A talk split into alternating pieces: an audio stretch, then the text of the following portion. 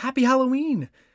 You're probably surprised to see a new episode up, and it's not really an episode. But since it's Halloween, I wanted to do something fun. So, today, I'm going to be reading The Legend of Sleepy Hollow by Washington Irving.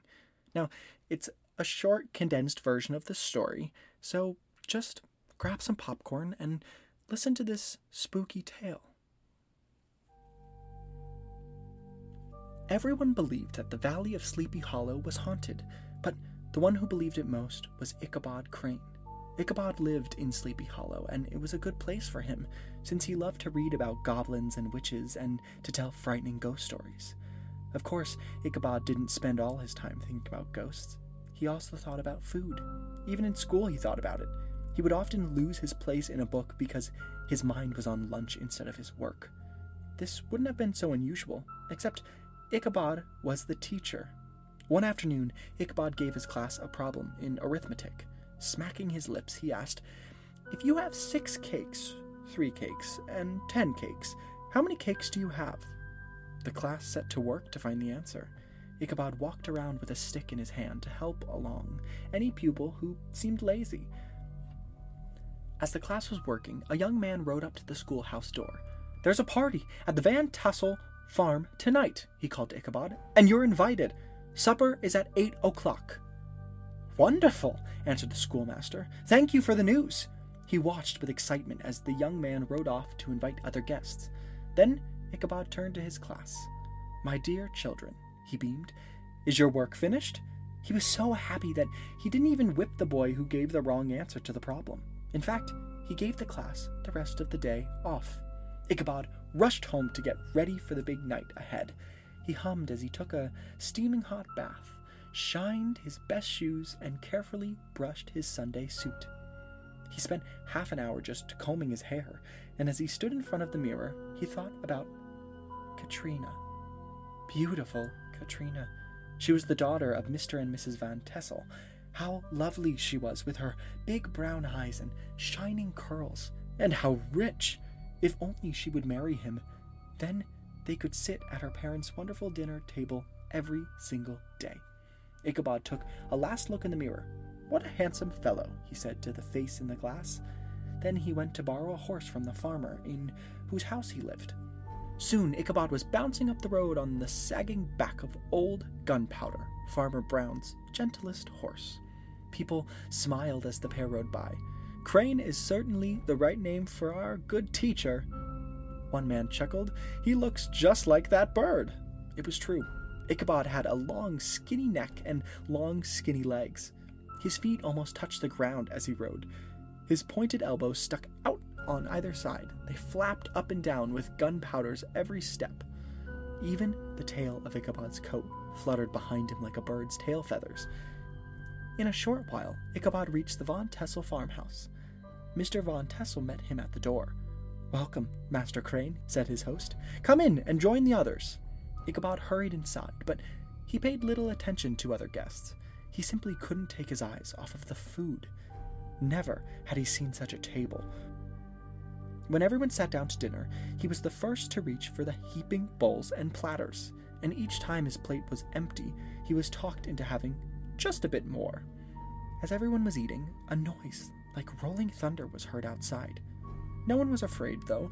They knew it was only young Brom Bones and his friends racing up the road on their horses. Katrina ran to the door with a blush. She waved shyly as Brom leaped off his horse. Brom led his laughing friends into the house. They were jolly, handsome young men.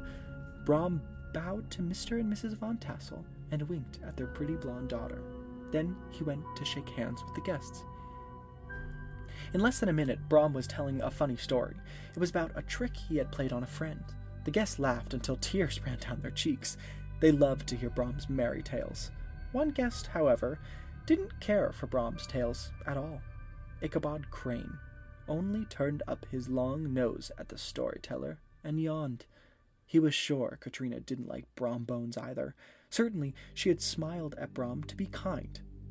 "After all," thought Ichabod, "Brom is just a joker, but I am a teacher.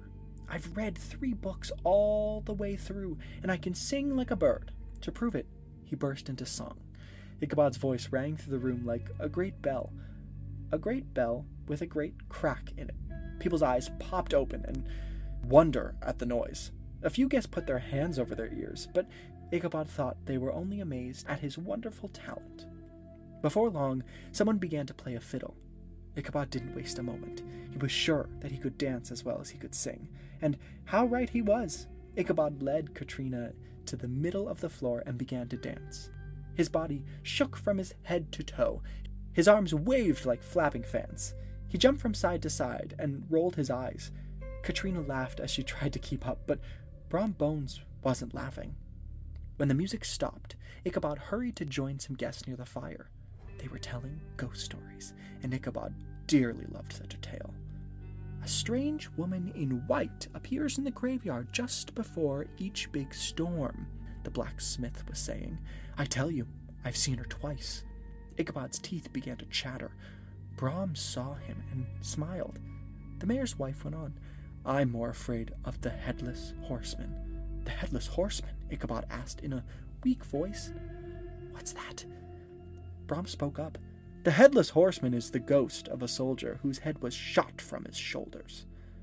Even now, the ghost sometimes rides through the night in search of his lost head. Ichabod shook from head to foot. He believed every word of the story with all his heart. Soon, the party was over.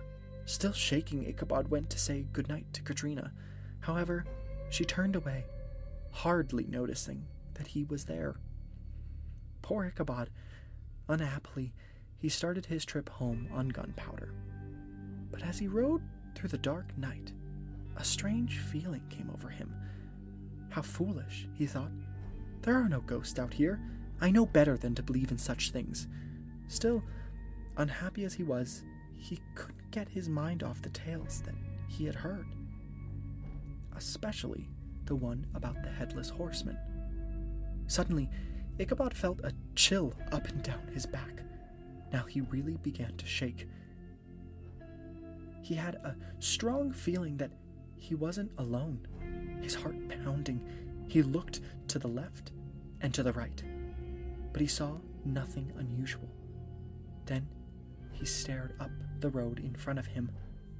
All he could see was the old church steeple, looking just the same as always. Still, trembling, he rode on. Ichabod came to a small wooden bridge. Gunpowder set one foot on it, then jerked to a sudden stop. Now, Ichabod heard a step behind him. He sat up in his saddle. Drops of sweat stood out on his forehead. Slowly, he turned his long neck to peek at the road behind him. Something big and black was standing in the darkness. It looked like a monster ready to spring. Ichabod almost fainted. The monster was a huge horse and rider not far behind.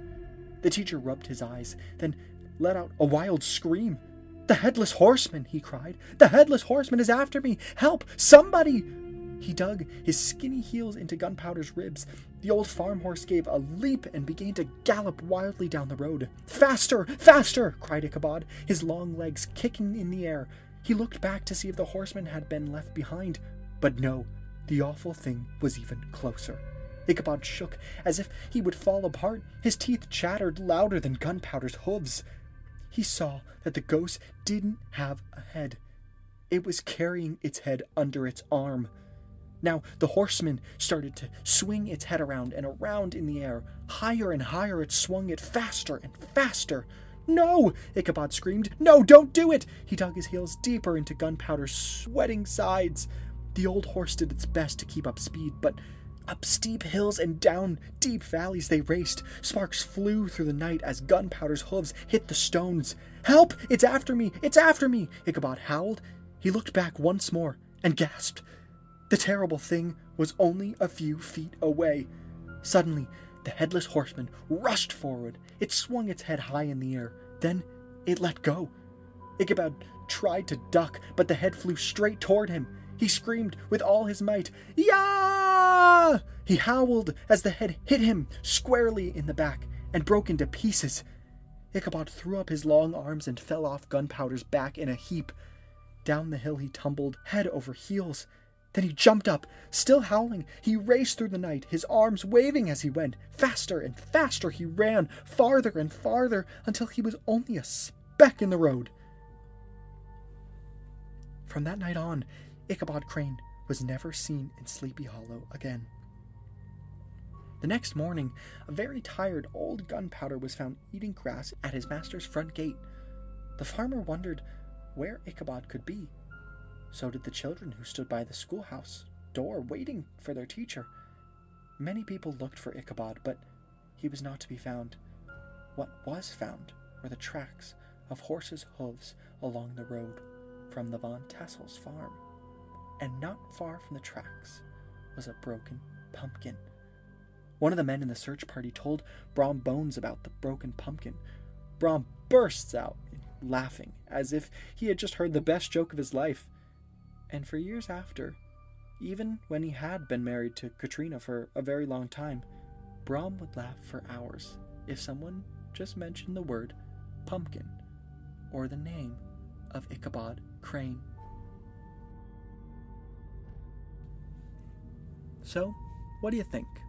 Is the Headless Horseman really out there? You can find this exact story in the book Exploring Myths and Legends by George Philip Baker.